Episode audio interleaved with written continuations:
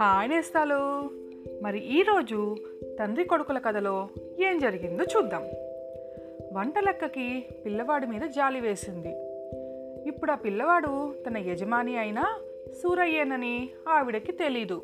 పాపం పసివాడు కడుపు నొప్పి వంకపెట్టి బడి ఎక్కొడితే తండ్రి వాడికి పలహారం లేకుండా చెయ్యాలా?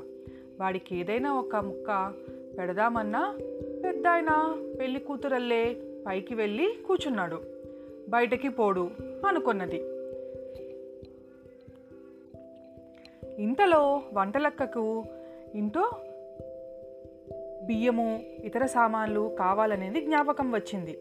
అందుచేత ఆవిడ పైకి వెళ్ళి తన యజమానితో పొద్దుననగా బియ్యం తేవాలని చెప్పాను. ఇంకా తీసుకురాలేదు. బియ్యంతో పాటు మిగిలిన వస్తువులన్నీ తెచ్చి పడేయండి ఇవాళ రేపో తేవలసినవే అన్నది.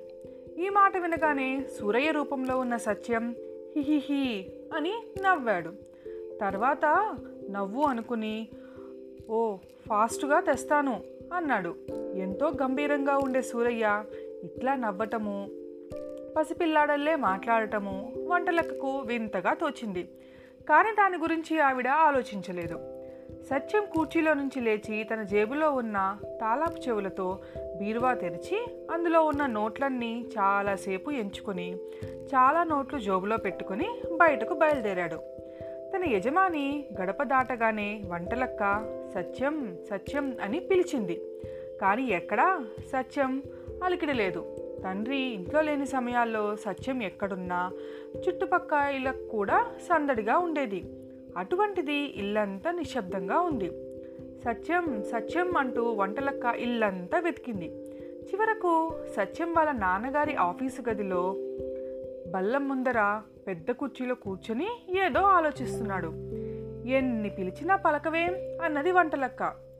సూరయ్య ఉలికిపడి తలెత్తి చూసి మొహం చిట్లించి నన్నిట్లా తగులుకున్నావేం? పోయి నీ పని చూసుకో అన్నాడు.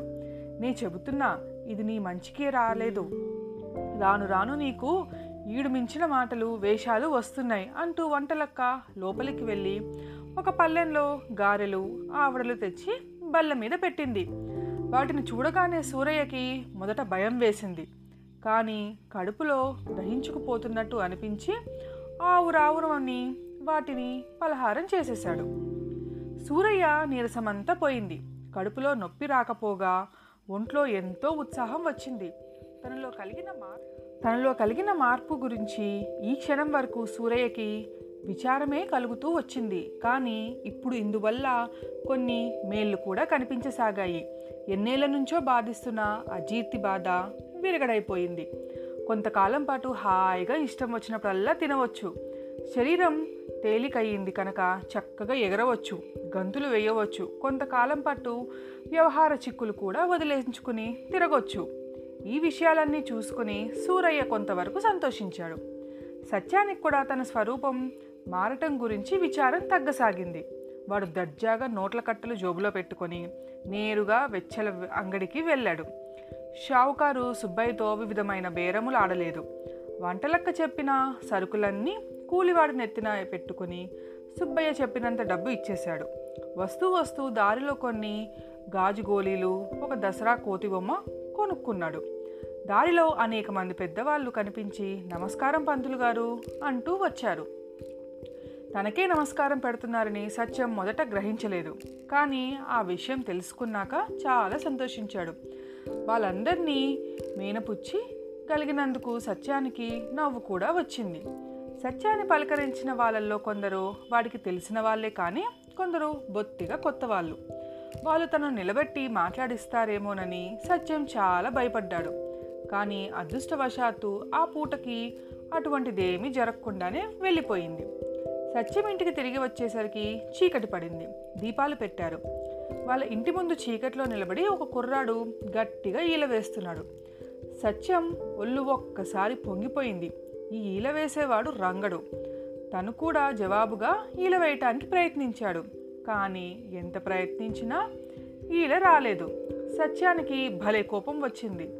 కానీ చేసేది లేక ఒరే రంగడు అని కేక పెట్టాడు. రంగడు తన దిక్కుగానే చూశాడు. కానీ తన కేక వేసి చూడలేదు. వాడిక మనకి చీకట్లో లావుపాటి శరీరము బట్టతల నెరిసిన మీసాలు కళ్ళజోడు ఆవుపించింది. అట్లా చూస్తావేంరా రంగడు నేనే అన్నాడు సత్యం దగ్గరికి వస్తూ. ఆ వచ్చే పెద్ద మనిషి సత్యం తండ్రి అని తెలియగానే రంగడి పై ప్రాణాలు పాయనే పోయాయి. తనతో స్నేహం చేయవద్దని సత్యాన్ని ఎన్నోసార్లు ఈయన కొట్టాడు.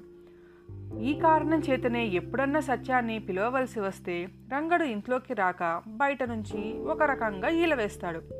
ఆ ఈల విని సత్యం రంగన్ని గుర్తించి బయటకి వస్తూ ఉంటాడు.